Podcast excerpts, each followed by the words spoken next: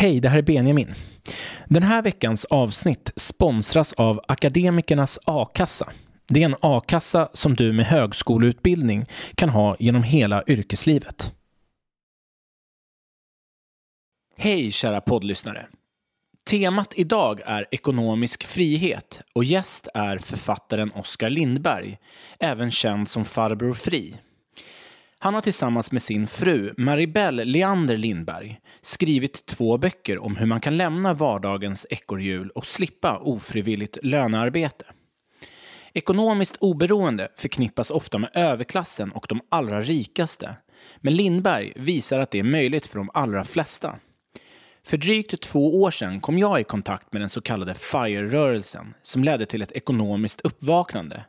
FIRE, som står för Financially Independence Retire Early, går ut på att leva enkelt och spara så mycket som möjligt för att snabbare nå ett liv som ekonomiskt fri.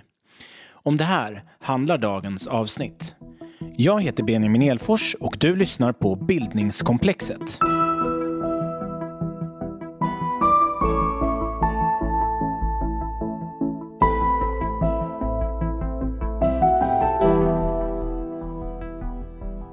Välkommen Oskar Lindberg till min podd. Tack så mycket. Kul att vara med.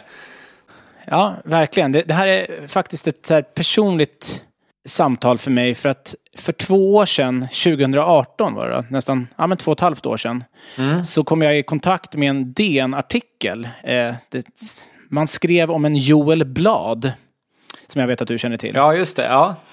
Jag känner mm. till Joel. Ja. I den här artikeln så skrev man om att han hade kommit ut med en ny bok som hette Bygg en förmögenhet. Som handlade om att han hade investerat sin, eh, flera, ja, men en del av sin lön för att i framtiden kunna få vara med sin familj och få mer fritid. Han, han, han pratade om att det här är ett sätt att få öka, eh, ö, ökad tillgång till tid.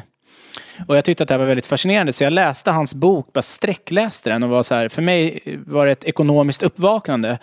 Och då förstod jag att det finns en hel rörelse för det här i, i världen och i Sverige som kallas FIRE-rörelsen. Eh, Financially Independent Retire Early, alltså ekonomiskt oberoende, gå i pension tidigt ungefär på svenska. Mm. Eh, skulle du kunna bara beskriva lite kort för, för de som inte känner till vad den här FIRE-rörelsen är för någonting? Ja, vi har ju på, på svenska så har ju vi försökt att i varje fall mynta begreppet ekonomisk frihet eh, som en ersättning för den här FIRE-rörelsen. Och eh, vad vi menar att det handlar om är ju att man eh, egentligen ska få pengarna ur vägen så att man kan börja leva utan att tänka så mycket på pengar. Så ironiskt nog så ska man tänka på pengar för att slippa tänka på pengar. Och som jag ser det så är det kombinationen av det som väldigt många rika alltid har gjort, att till del leva på sina pengar, men kombinerat med en lite gammaldags sparsamhet egentligen, där man försöker använda pengar effektivt och inte göra av med så mycket, vilket gör att man inte behöver ett så väldigt enormt, man behöver spara ihop en del, men man behöver inget enormt kapital för att nå dit att man får den här friheten. Och det är det som är lite speciellt med FIRE. Just den här kombinationen av någon slags kapitalism och eh, lite sparsamhet. Det, liksom inte handlar, det handlar inte för så många FIRE-personer om att bli så rik som möjligt, utan det handlar om att få frihet. Just det. Och vi kommer ju komma in på allt det här, hur du och din fru Maribel eh, tog er hela vägen till ekonomisk frihet. Men kan du börja med att berätta lite grann om ert liv som det såg ut innan ni ens kände till det här? För du skriver i, i er första bok som heter Ut ur ekorrhjulet så skriver du om att ni var som de allra flesta hade en ganska högt, högt belånad lägenhet. Ni, ni, ni åkte sportbil mm. och eh, ni köpte prylar och eh, gick på dyra restauranger. Kan du, kan du berätta lite om hur ert liv såg ut? Ja, vi, vi levde väl ungefär som, som folk gör mest skulle jag säga. Och eh, i... Det fanns egentligen två faser där. Först var det en fas när vi var två singlar. Eller ett, vi var ett par, men vi hade inga barn ska jag säga. Vi var inte singlar, men, men vi levde tillsammans och vi fick två inkomster när vi slutade jobba. Och jag hade väl alltid kanske tänkt att det skulle vara någon slags dröm att ha en sportbil. Så vi köpte en sportbil och vi gick ut och åt och vi köpte en lägenhet vi var inte oansvariga med ekonomin, men allt som kom in gick åt, kan man säga. Och när barnen kom då märkte man ju liksom väldigt tydligt att det här kom i konflikt, liksom att man behövde vara väldigt mycket på jobbet till exempel, men man behövde ju även ha tid med barnen och då, då blev det mycket tydligare vad det här gjorde med en. Så att, ja, det var väl då det blev tydligt och det är ju faktiskt en, en liknelse här med eh, Joel Blad som också fick liksom ett uppvaknande när han var föräldraledig, att det kanske är då det sätts på sin spets. Just det. Så ta oss tillbaks till den här tiden då när den här idén föds. Som jag förstått så var ni i Mexiko då. Mm. Det här mm. var år 2011. Mm. Eh, och ni börjar inse att ja, men det här livet som vi lever med sportbil och, och eh, re frekventa restaurangbesök och så vidare. Det, det, är inte det perfekta livet. Vi skulle kunna få tillgång till mycket mer frihet. Mm. Kan ni berätta lite grann, hur, hur resonerade ni?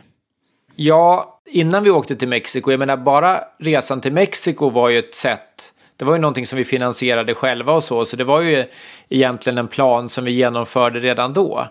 Men när vi var där så fick vi smak på ett liv som innehöll en del liksom personlig utveckling för oss som vuxna. Men där även familjen och livet i övrigt fick ganska mycket tid. Innan dess så hade vi liksom testat på två extremer. Det ena var att jobba heltid och lite mer och vara borta mycket eh, hemifrån. Och sen hade vi testat att vara föräldralediga, vilket var liksom fullt fokus på hemmet. Och i Mexiko fick vi testa någonting som var mitt emellan och som vi kände var rätt schysst. Och i Mexiko hade vi också ett materiellt sett enklare liv än vad vi hade i Sverige. Vi hade i och för sig en bra bostad där, men den var ganska enkelt utrustad. Vi hade varsin väska med kläder och vi upptäckte att, att vi saknade nästan ingenting materiellt. Någon enstaka gång var det klart att det var lite för få, för få tallrikar i skåpet när det kom en gäst eller någonting, men i, på det stora hela så var det, var det liksom bättre och vi saknade ingenting trots att det var så mycket enklare än hemma. Så där la vi väl något slags pussel och i samband med det fick jag också upp ögonen för att den här FIRE-rörelsen fanns. Så att jag blev liksom det kanske skulle vara möjligt att leva mer så här hela tiden. Så det var liksom vi själva kom till någon slags insikt som kombinerades med att vi såg att det fanns andra som kanske hade gjort det som vi ville göra. Everyone knows therapy is great for solving problems, but getting therapy has its own problems too, like finding the right therapist, fitting into their schedule, and of course, the cost. Well, BetterHelp can solve those problems. It's totally online and built around your schedule. It's surprisingly affordable too. Connect with a credentialed therapist by phone, video, or online chat, all from the comfort of your home. Visit betterhelp.com to learn more and save 10% on your first month. That's BetterHelp, H E L P. Hiring for your small business? If you're not looking for professionals on LinkedIn, you're looking in the wrong place. That's like looking for your car keys in a fish tank. LinkedIn helps you hire professionals you can't find anywhere else, even those who aren't actively searching for a new job but might be open to the perfect role. In a given month, over 70% of LinkedIn users don't even visit other leading job sites. So start looking in the right place. With LinkedIn, you can hire professionals like a professional. Post your free job on linkedin.com slash people today. Burrow is a furniture company known for timeless design and thoughtful construction and free shipping. And that extends to their outdoor collection. Their outdoor furniture is built to withstand the elements, featuring rust-proof stainless steel hardware, weather-ready teak, and quick-dry foam cushions. For Memorial Day, get 15% off your Burrow purchase at burrow.com slash ACAST and up to 25% off outdoor. That's up to 25% off outdoor furniture at burrow.com slash ACAST. Det här är ju jättefascinerande, så låt oss djupdyka i det här då. Du och din fru Maribel, ni har idag tre barn. Mm. Ni lyckades uppnå ekonomisk frihet på sex års tid från att ni fattade det här beslutet i Mexiko. Mm. Eh, och det här är ju jättespännande att informera lyssnarna om. Vad är det ni lyckades med? Alltså vad, dels hur mycket pengar var det ni fick ihop för att kunna uppnå den här ekonomiska friheten? Ja, men, ta oss igenom den här resan lite kort. Vad, vad var det ni lyckades med?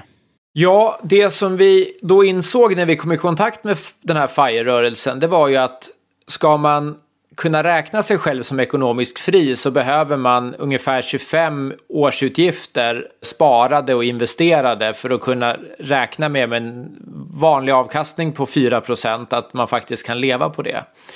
Och det vi insåg då var att utgifterna blir ju väldigt viktiga. Vi ska inte leva spartanskt. I Mexiko levde vi väldigt bra, men vi hade inte mer än vad vi behövde. Så vi insåg att utgifterna är viktiga för de gör både att vi kan lägga undan mer pengar under vägen men de gör också att vi behöver mindre pengar för att kunna bli fria. Men då handlar det om att det kan ju inte handla om att man hela tiden ska jaga extrapriser och klippa kuponger utan då måste man ju designa ett liv som är effektivt. Alltså som i grunden är effektivt, där systemet är effektivt. Då upptäckte vi ju vissa saker. Så här, allt ifrån att det är väldigt trevligt att gå ut och äta, men går man ut och äter väldigt ofta så avtar nyttan snarare än tvärtom. Det är sånt som man kan ändra på ganska omedelbart egentligen, att man går ut och äter, man går fortfarande ut och äter, men man går ut och äter mer sällan. Andra saker som kanske vår andra bok Lev lokalt handlar mer om är ju det här med att man ska välja var man bor så att man inte behöver transportera sig hit och dit. Man ska inte kanske låta sig luras av att det är kanske ibland väldigt bekvämt att ha extremt stor bostadsyta men helt plötsligt så har man väldigt mycket kostnader man ska dra med, dra med sig hela tiden. Man får en väldigt stor ryggsäck av kostnader. Precis, jag håller med och jag vill bara göra ett tillägg här för efter att ha läst både Joel Blads bok och sen båda era böcker så jag vill bara säga det till alla som lyssnar nu. Jag tror att man tänker att men, oj, vilken livskvalitet.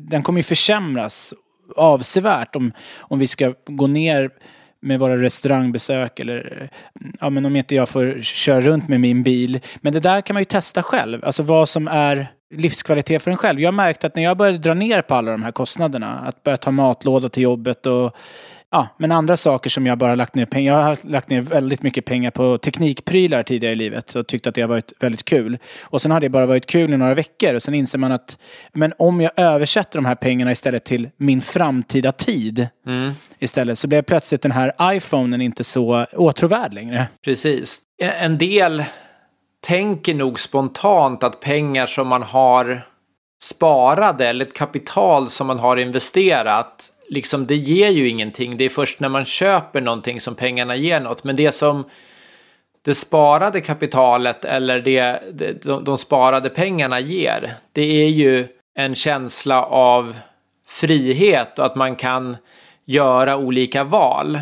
Det är mycket i det här som på något sätt kanske går mot vår intuition som människor. Kanske för att vi har under så otroligt stor del av mänsklighetens historia och till och med många i, i världen idag le, lever ju i ständig brist. Och vi beter oss lite som att det är brist så att om vi får något problem överhuvudtaget så tror vi att vi ska lägga till en sak till eller liksom eh, om jag gillar någonting så ska, jag göra det, eh, så ska jag göra det mer men det finns kanske en gräns där det inte bidrar så mycket längre. Vi, vi tror liksom hela tiden att vi ska jag vet inte, i första boken så, så, så, beskriver jag något som jag kallar för champagneparadoxen. Att man tänker att champagne är så härligt för att vi dricker det på nyår och då har jag härliga vänner hemma. Och sen dricker jag det tillsammans med min älskade på våran, eh, våran eh, bröllopsdag. Och det är också ett härligt firande varje år så då borde jag dricka champagne väldigt mycket oftare.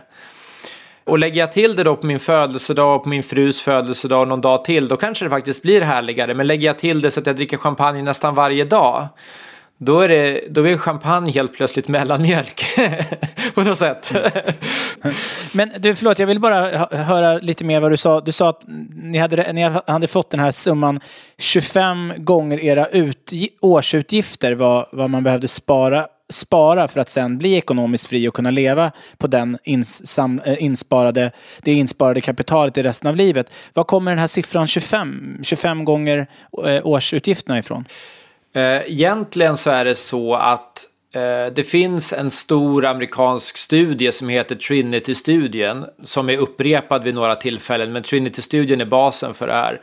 Den bygger på att man under de flesta normala förutsättningar i världen kan räkna med 4% avkastning. Även över dåliga börsår och bra börsår och, och, och, tuffa tider och bättre tider. Att om man kan ta ut 4% då är man nästan säker på att de pengarna räcker i all evighet. Så då ska du i praktiken, börjar du då som för oss med 6-7 miljoner, så i praktiken den dag vi dör så ska vi ha 6-7 miljoner plus inflation fortfarande kvar.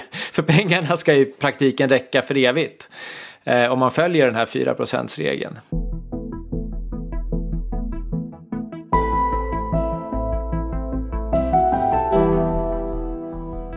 Och det här tror jag är för många en, en svindlande summa ändå. Även 6-7 miljoner, det, det, är inte, det är inte 25 miljoner. Men 6-7 miljoner är ju, är ju väldigt, väldigt mycket pengar för de allra flesta människorna. Mm.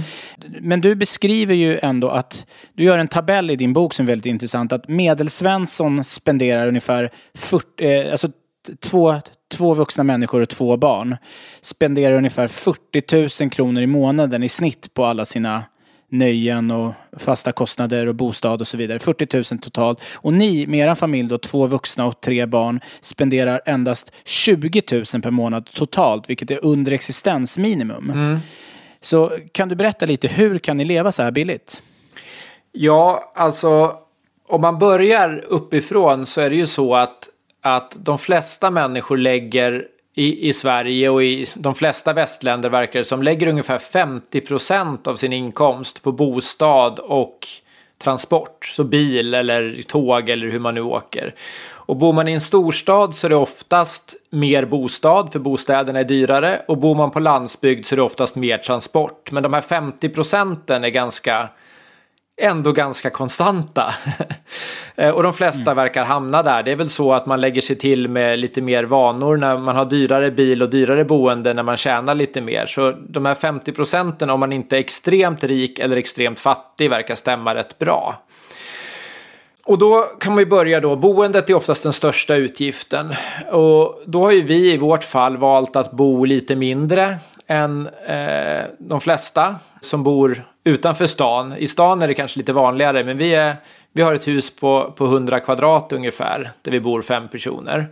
Och det är under genomsnittet. Sen så gör vi inga lyxrenoveringar av vårt boende, utan vi gör kosmetiska uppdateringar och sen så gör vi eh, underhåll. Det är underhållet som krävs. Och så renoverar vi långsamt och tar vara på det som finns. Alltså byter inte ut saker som fungerar utan kanske målar om och fixar till och sådär. Så vi har inte så stora sådana utgifter heller. Eh, som en investering också så har vi en, en stuga på tomten som vi hyr ut. Men det räknas inte in, det är mer en intäkt. Det räknas in, det, den stugan ingår också i vår boendekostnad. Sen när man tittar på eh, transport, då har de flesta familjer som bor som vi gör utanför stan har två bilar i varje familj och varje bil går kanske 1500 till 2000 mil. Eh, vi har en bil som är drygt 10 år gammal och den går kanske ett vanligt år 700-800 mil kanske. Och sen vissa år åker vi på en längre semesterresa eller så, då blir det kanske lite extra för semester. Men grunden är ju att, att då kostar det jättemycket mindre. Sen så har vi mat och eftersom vi har tid och är ganska duktiga på att planera så gör vi väldigt mycket mat från, från grunden och väljer snarare lite enklare råvaror med lite mer omsorg i maten. Så att den, jag tycker vi äter väldigt lyxigt ofta men, men eh, i vissa fall är portionskostnaden väldigt låg trots att maten känns väldigt lyxig för vi har lagt lite mer kärlek i den istället. Så, så, och det är 70, de här sakerna tillsammans är 70 procent av de vanliga utgifterna. Och vi har halverat varje sånt område grovt. Och sen på samma sätt på de andra områdena, nöjen och, och, och, resor och så, där försöker vi också på samma sätt vara lite smartare. Till exempel, vi gillar allihopa att åka skidor i, i backen. Det kostar ju ganska mycket med utrustning och säsongskort och så. Men då när vi ska fylla vår tid så åker vi hellre några fler gånger i backen än att lägga till ytterligare en aktivitet vid sidan av som också kostar pengar och tar tid. Så lägger vi hellre ännu mer tid där och blir ännu duktigare vilket gör att vi tycker att det är ännu roligare. Eh, så att vi liksom och samma sak med resor då. Vi har pratat om Mexiko, vi har även varit i Spanien. Då är vi borta väldigt länge. Så att vi kanske bara reser utomlands vartannat eller ofta var tredje år. Men då är vi borta ett par månader. Och då hyr vi en lägenhet, vilket ju är billigare än att bo på hotell. Vi, eh, flygresan slås ju ut över flera år eller delas över flera månader. Och vi tycker att vi får mer kvalitet av de resorna därför att när vi är där så upplever vi hur det verkligen är i det landet som vi besöker. Det blir inte en, ska man säga, en generisk charterupplevelse där vi liksom landar, ligger på stranden och så flyger hem efter en vecka. Mm. Just, och då har ni gjort så att ni har helt enkelt, när ni har halverat de här utgifterna, har ni då också kunnat lägga undan stora summor, eller alla de pengarna som annars skulle ha gått till, till, till det här andra har lagts på, på hög och eh, eh på någon, på någon eh, inom aktier eller några fonder så att, så att de här pengarna har fått växa över tid? Ja, vi har, vi har, vi har eh, pengar investerade på tre sätt. Vi har betalat av en hel del på vårt boende som en grundtrygghet, men så har vi även en uthyrningsmöjlighet vid boendet. Sen har vi en, en summa pengar som vi har investerat i aktier och som även, där vi även har ganska mycket kontanter för att betala det dagliga. Och sen har vi satt undan extra pengar också till pension. Alltså utöver de vanliga pensionsavsättningarna har vi satt undan stora extra summor till pension under den här tiden som vi sparade pengar. Och det blir tillgängligt för oss om tio år men, men det är fortfarande pengar som är liksom våra till vår framtid. Just det. Mm. Men en sak som jag tror ändå många skulle invända mot det är att säga så här att jag, jag kan inte spara en enda krona. Jag, jag, eh, får precis min lön att gå ihop och framförallt då om man har familj och barn och så. Att en del kanske till och med skulle bli provocerade av det här. Att det här är ju någonting som en medelklass Svensson, Svensson familj kan göra men inte, men inte min familj. Vad, vad har du att säga om det? För det första så tror jag att många som är som har det lite svårare ekonomiskt så finns det ju många som lever lite mer som, som vi gör som faktiskt tillämpar mycket av dem mer av nödtorft. Men sen finns det ju också väldigt många svenskar som har medelinkomster men som inte där det är mer en inställningsfråga att man liksom har inställningen att jag får in pengar och de går åt och jag vet inte riktigt var de tar vägen. Och i Sverige, jag säger inte att det är lätt för alla och det har vi aldrig sagt heller, men det finns en väldigt stor grupp som har normalinkomster och normala förutsättningar som skulle kunna tillämpa väldigt mycket av det här och som inte, som inte gör det. Sen har vi en annan aspekt också som jag skulle vilja ta in och det är att vi menar att sån här som jag kallar för smart sparsamhet, när man bygger in sparsamheten i sitt liv, den möjliggör för de allra flesta att ha en större frihet. Sen är det inte säkert att den vägen som vi har valt är den vägen som är optimal för alla.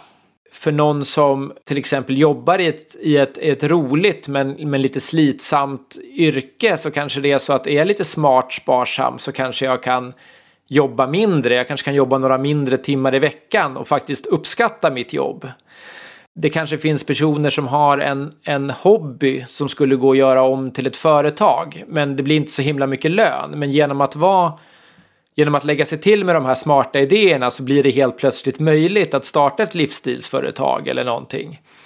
Ett annat perspektiv på det faktiskt är ju att det som kan vara lite provocerande är att det här ligger lite närmare ändå. Miljardären eller kungligheten eller någonting lever ju liksom i en helt annan värld där inte jag liksom ens är i närheten. Det kan ju också vara en del av provokationen. Att åtminstone delar av det här är tillämpbart för så många. Men man av något skäl väljer att inte göra det kan jag tänka också. Vad skulle du säga om man är livrädd för det här med att investera och aktiemarknaden och så. Vad, vad är ändå ett litet försiktigt, försiktigt insteg där? I, i, i investeringsvärlden? Jag tänker ju, alltså vi har ju i vår första bok har vi ett kort kapitel om investeringar och då skriver vi det under, under rubriken Keep it simple stupid. Gör det så enkelt som möjligt. Men sen säger vi också att det beror lite grann på vad som är enkelt för dig. För oss har det känts som att aktier och fonder, att jag ändå förstår det ganska bra jag har personligen tyckt att aktier är lättare att förstå därför att det är riktiga företag. Jag kan liksom förstå vad företaget tillverkar och vad det finns och vad det gör. Andra tycker kanske att det är enklare med någon, någon billig eh, indexfond eller liknande där man bara köper ett tvärsnitt av den svenska ekonomin eller av världsekonomin eller av den amerikanska ekonomin via en fond. Det beror lite på vad man har för, för fallenhet, men för andra är det ju så att de kanske är jätteduktiga på att liksom renovera och ta hand om fastigheter. Då kanske det enklaste är att man köper några fast, kanske köper en, en bostadsfastighet som man är fastighetsskötare för. Och så får man in hyra från sex hyresgäster och så bor man själv i den sjunde lägenheten. Det kanske är mycket enklare för någon. Huvudsaken är att man som sagt använder åtminstone en del av sina pengar till att köpa plankor och inte bara köpa, köpa förbrukningsvaror. Absolut. Ett tips där också är ju eh, sparekonomen Jan Bolmesson som har en podd som heter Rika Tillsammans. Mm. Eh, där pratar ju han om eh, de här indexfonderna som kan kännas vara eh, väldigt kan kännas svårt för många. Och det, han, han går igenom det. Jag, jag, har i stort sett enbart använt mig av hans podd när jag, har, när jag började investera. Och det är ju eh, enkelt. Och när man väl har gjort det så kan man eh, stänga ner datorn och så bara låta ett automatiskt sparande ta hand om det där. Och sen så kan man öppna den där eh, skattkistan om tio år sedan. Liksom. Sen, sen tycker jag också ett jättebra poäng där om man vill börja. Det är ju att börja med ett, ett månadsbelopp som man tror att man kan avsätta varje månad och börja med en gång. För då i början så sätter man in om det nu är 500 eller 1000 eller 10 000 beroende på hur aggressiv man är. Men då sätter man in det första månaden. Det är bara första månadens insättning. Då ser man ju hur det fungerar också. Man blir mer intresserad. Sen nästa månad mm. kommer ett litet belopp till. Skulle det vara så att det har gått ner då, då får jag köpa lite aktier eller fonder lite billigare månaden efter. Är det så att det har gått upp då kan jag väl kanske glädja mig lite åt det och köpa en li lite till. Men då är det i förhållande till, till det kapitalet du kommer bygga upp över en massa år så är det ett ganska litet kapital i början. Och då får du liksom lite erfarenhet av, aha, men börssvängningar, hur fungerar det? Um, hur, hur beter sig det här? Kan jag förstå vad som händer? Då, för det blir ju också roligare när det är på riktigt. Det är svårt att liksom simulera.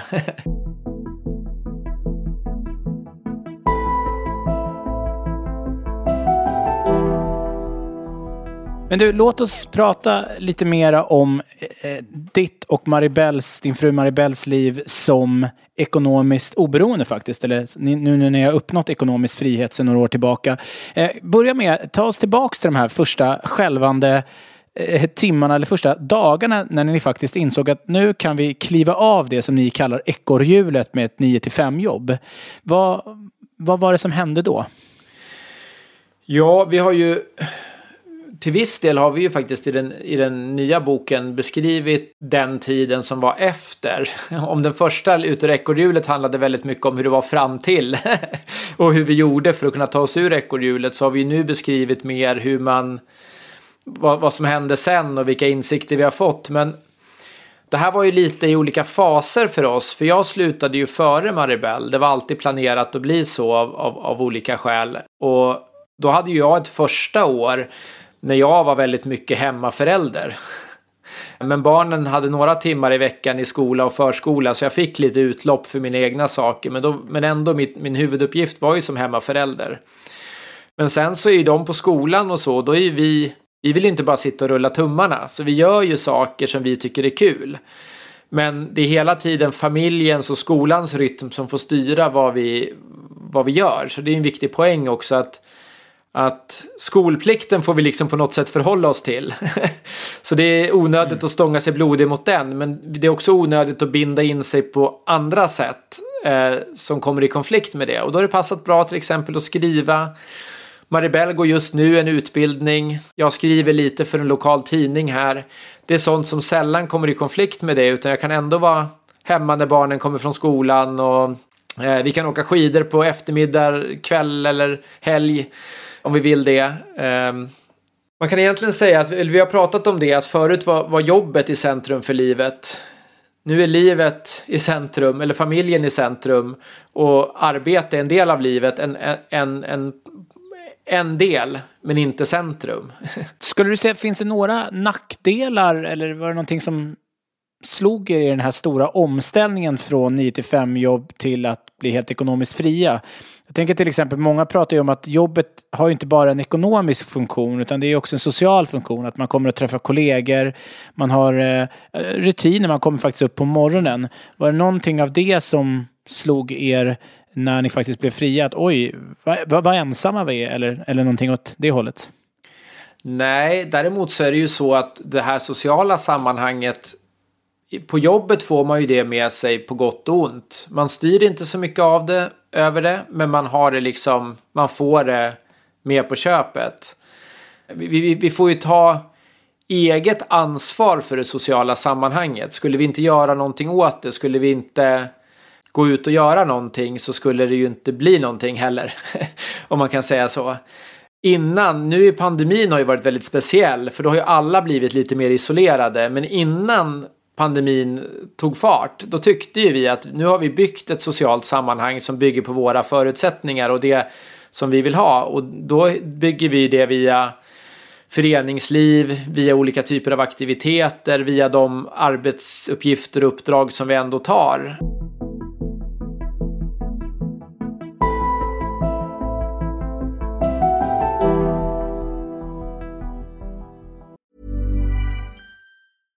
Mother's Day is around the corner. Find the perfect gift for the mom in your life with a stunning piece of jewelry from Blue Nile. From timeless pearls to dazzling gemstones, Blue Nile has something she'll adore. Need it fast? Most items can ship overnight. Plus, enjoy guaranteed free shipping and returns. Don't miss our special Mother's Day deals. Save big on the season's most beautiful trends. For a limited time, get up to 50% off by going to BlueNile.com. That's BlueNile.com. Everyone knows therapy is great for solving problems, but getting therapy has its own problems too, like finding the right therapist, fitting into their schedule, and of course, the cost. Well, BetterHelp can solve those problems. It's totally online and built around your schedule. It's surprisingly affordable too. Connect with a credentialed therapist by phone, video, or online chat, all from the comfort of your home. Visit betterhelp.com to learn more and save 10% on your first month. That's BetterHelp H E L P. Då kommer vi in på din, eran senaste bok Lev lokalt som jag som skickades till mig för, för bara ett par veckor sedan. Och den är ju, ja den kom väl ut på marknaden här i slutet på 28 januari eller något sånt Ja, där. precis.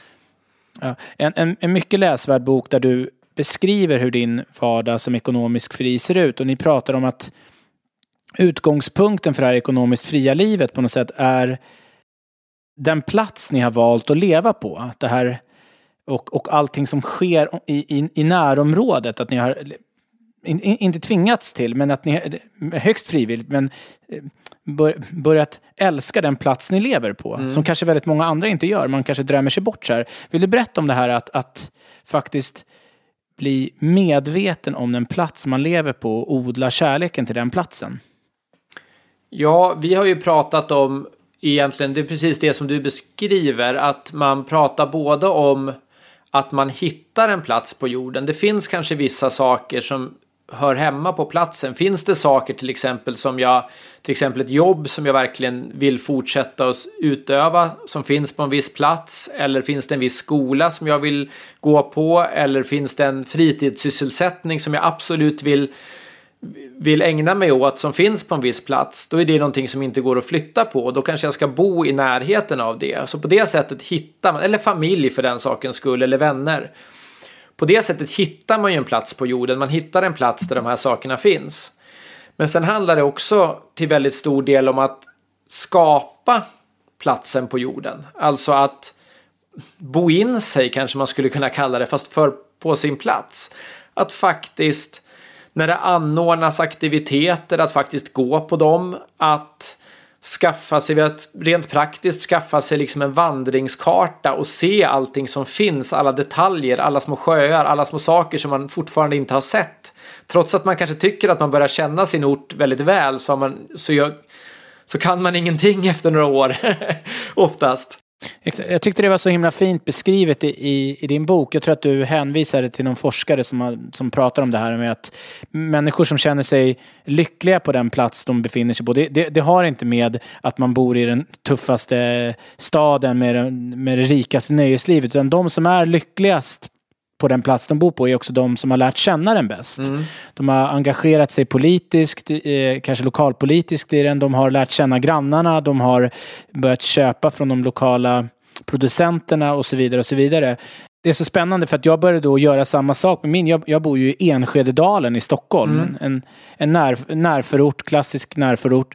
Där det visar sig att det finns massa saker här. Man kan på riktigt ta en vandringskarta och söka sig en, två mil från sin lägenhet och börja hitta intressanta eh, naturområden eller eh, villaområden man inte har sett förut. Man kan börja titta på arkitekturen där. Alltså, det finns så mycket som man kan göra i sitt lokala område som jag tror att väldigt många människor inte har en aning om. Så det, vill, du, vill du utveckla det lite mera?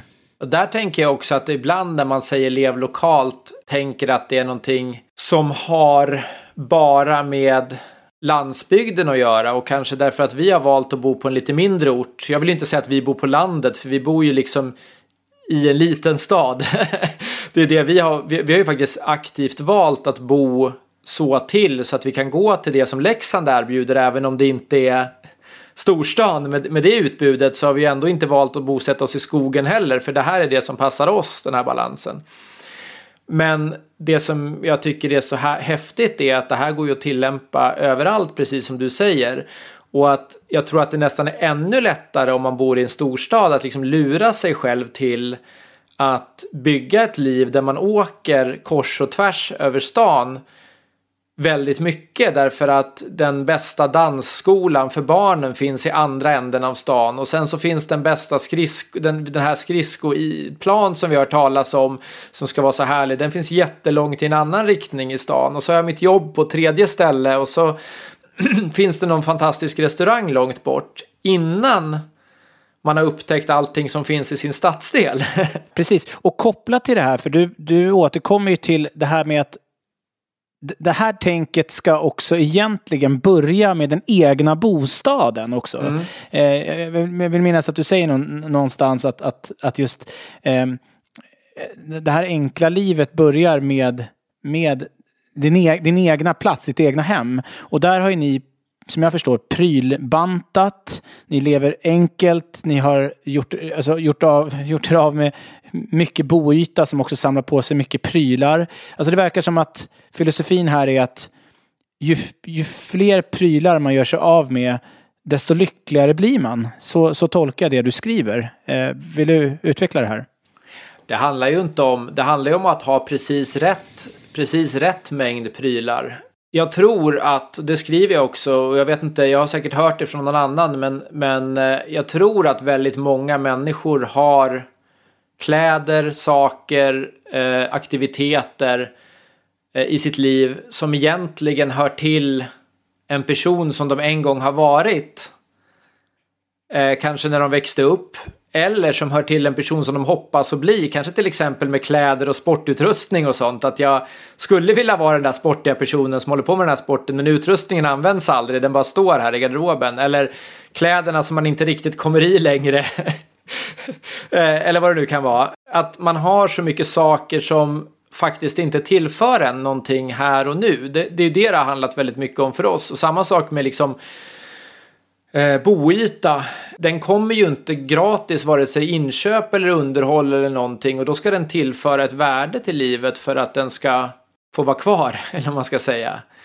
Mm. Ja, men då är vi tillbaka till det här igen att varje pryl man har kan Sälj, säljer man den och om man inte behöver den och säljer den så kommer ju den att de pengarna kommer att generera tid. Mm. Kommer att generera ledig tid. Ja, för mig har det varit ett väldigt viktigt skifte i huvudet att, att, att tänka så. Att varje onödig pryl jag gör mig av med kommer att minska min tid på ett eh, lönearbete som jag nödvändigtvis inte vill hålla på med så mycket som jag gör idag. Och den minskar ju också din Alltså det är också så att den, den, varje pryl som du har tar ju tid i vardagen rent praktiskt också. För den är ju i minsta fall är den ju i vägen. I andra fall så behöver den ju underhåll och tas om hand och sådana saker. Så det är ju tid i två aspekter. Det är ju både den tiden som värdet eventuellt motsvarar. Men också den tiden som prylen tar. Har du till exempel alldeles för mycket saker i dina köksskåp så tar det ju dubbelt så lång tid varje gång du ska ta fram något. För du måste flytta på 12 grejer för att komma åt den grejen som du faktiskt ska använda. Eller liksom så att det är nästan alltid bättre att skala av.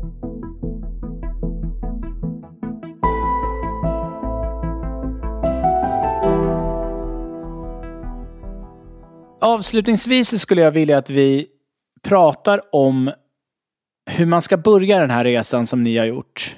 För att det kan, jag tror att det kan upplevas som en väldigt, ett väldigt svårt projekt att, att, att eh, ja, men ni, ni har ju kommit till slutmålet att ni är helt ekonomiskt fria. Ni går upp på morgonen och gör vad ni vill i stort sett. Och det är ju säkert en dröm för, för väldigt många människor och man tänker att det är någonting som hör, som du sa tidigare, det är någonting som miljardärerna får, får, får njuta av. Men det här är faktiskt en absolut realiserbar dröm för de allra flesta medelinkomsttagare. Så var någonstans skulle du säga att man ska börja? Alltså rent så här filosofiskt så är det väldigt viktigt att veta vad drömmen är. Vad det är jag faktiskt vill uppnå. Vad det är jag ser framför mig efter 5, 10 eller 15 år. När någonting ska ha förändrats. Eller om det är så att jag kanske till exempel vill gå ner och jobba deltid. Då kanske det bara handlar om en, en, en omställning på några månader. När jag skaffar mig lite extra ekonom lägger undan några kronor så jag har lite extra ekonomisk trygghet och sen börjar med det. Men säg att du har en, en, en plan på lite längre sikt att du vill bli mer ekonomiskt fri. Då handlar det om att ha ett mål där det är tydligt för dig hur du tänker att den här tillvaron ska se ut. Så att, det, så att du de där pengarna som du lägger undan, de köper du ju frihet för. Och det måste ju vara någonting som du känner att som du förstår vad du får för. På samma sätt som när du går och köper en ny tröja och kan känna att den var mjuk liksom. Eller du sätter på dig den och tycker att du är snygg liksom. Så måste du kunna se att här köper jag någonting för det här. Fast det är någonting en, en framtida drömbild. Så det är den ena. Det är mer den filosofiska sidan. Om man tänker på den praktiska sidan så är det ju så att att eh, jag tycker ju att vi är så marinerade i att konsumera hela tiden. Så jag tycker ju något som vi på olika sätt berör i båda våra böcker. Det är ju att man på olika sätt ska begränsa sig, alltså påföra sig själv frivilliga begränsningar. Olika typer av köpstopp, försöka äta så billigt som möjligt under en månad. Alltså överdriva i andra riktningen.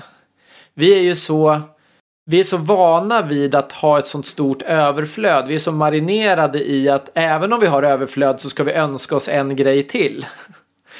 Så att liksom chocka sig själv lite i andra riktningen kan vara ett bra sätt att se sina, ja, vad man har för mycket av och, vad man, och kanske saker som man saknar.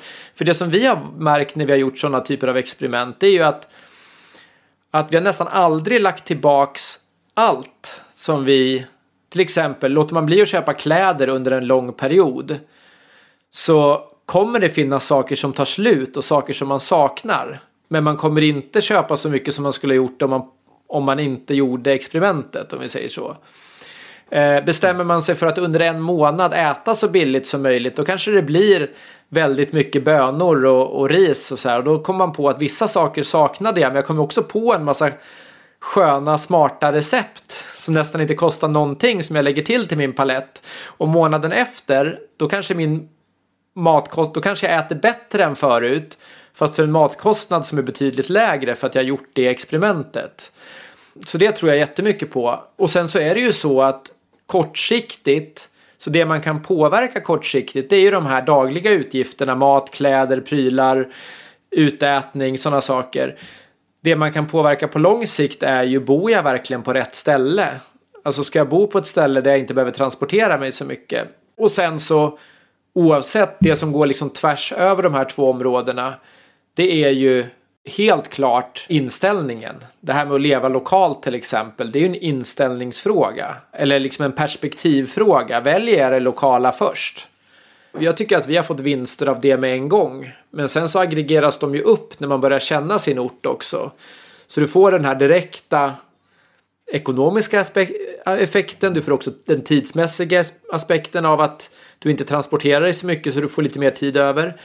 Men sen med tiden så får ju de här andra indirekta effekterna som vi har pratat om också. Att man känner sin plats och man känner människorna på sin plats och så. Eh, så då kommer det också som en liksom extra bieffekt sen. Ett litet problem som jag har märkt när jag har börjat min resa. Jag har kanske inte varit fullt lika extrem som ni, har, som ni var, men jag har absolut blivit medveten om många av de här områdena och har kunnat spara eh, mycket mer än vad jag tidigare har kunnat göra i livet. Bara genom att tänka annorlunda och, och det har inte ändrat min, min livskvalitet alls.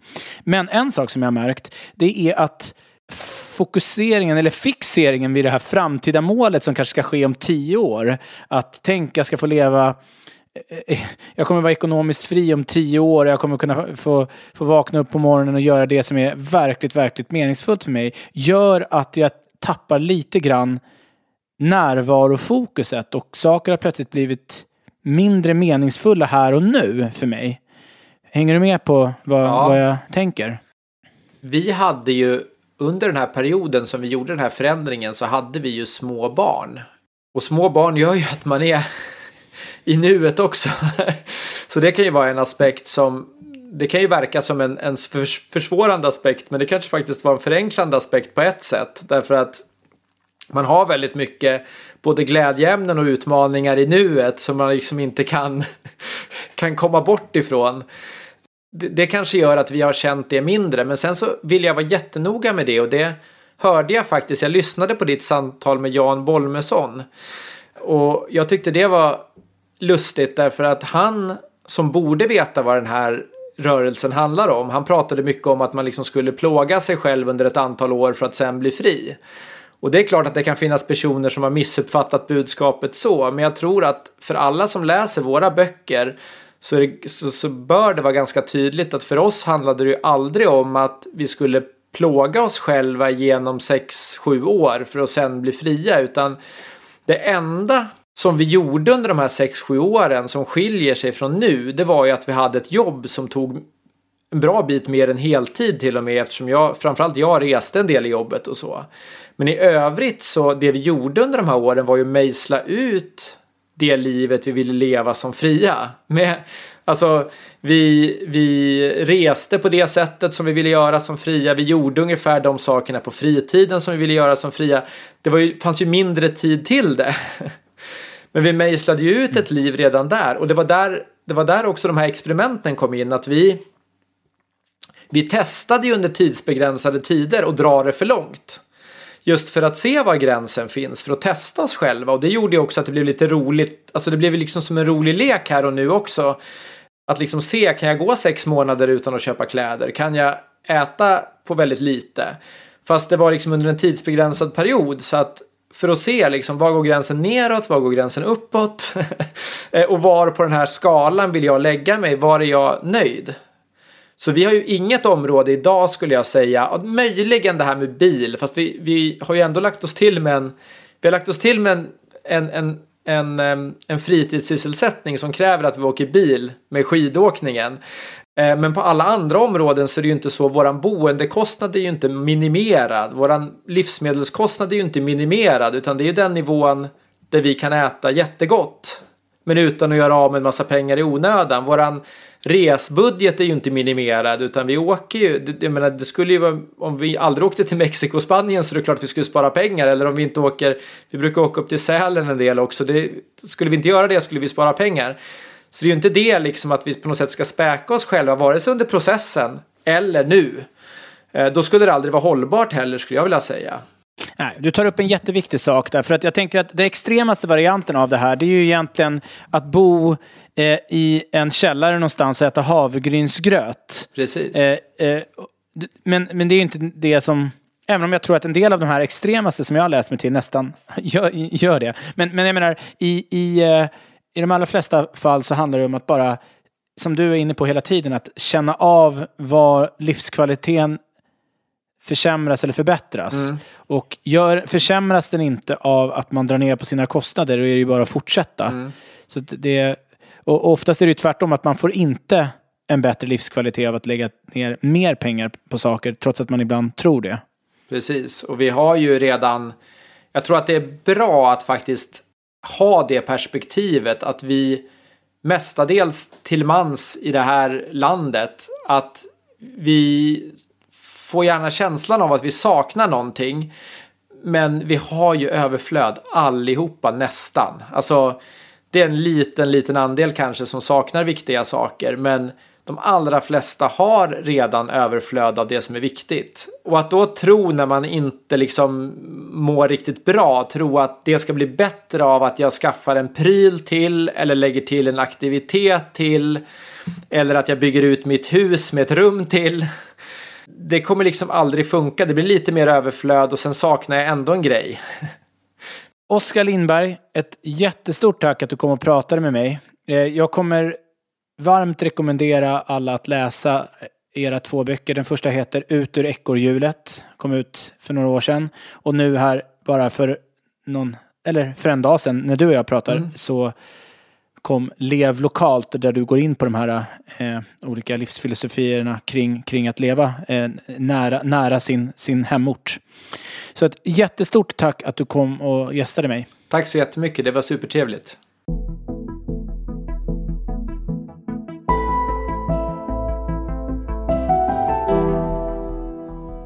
Du har lyssnat på Oskar Lindberg i avsnitt 33 av Bildningskomplexet.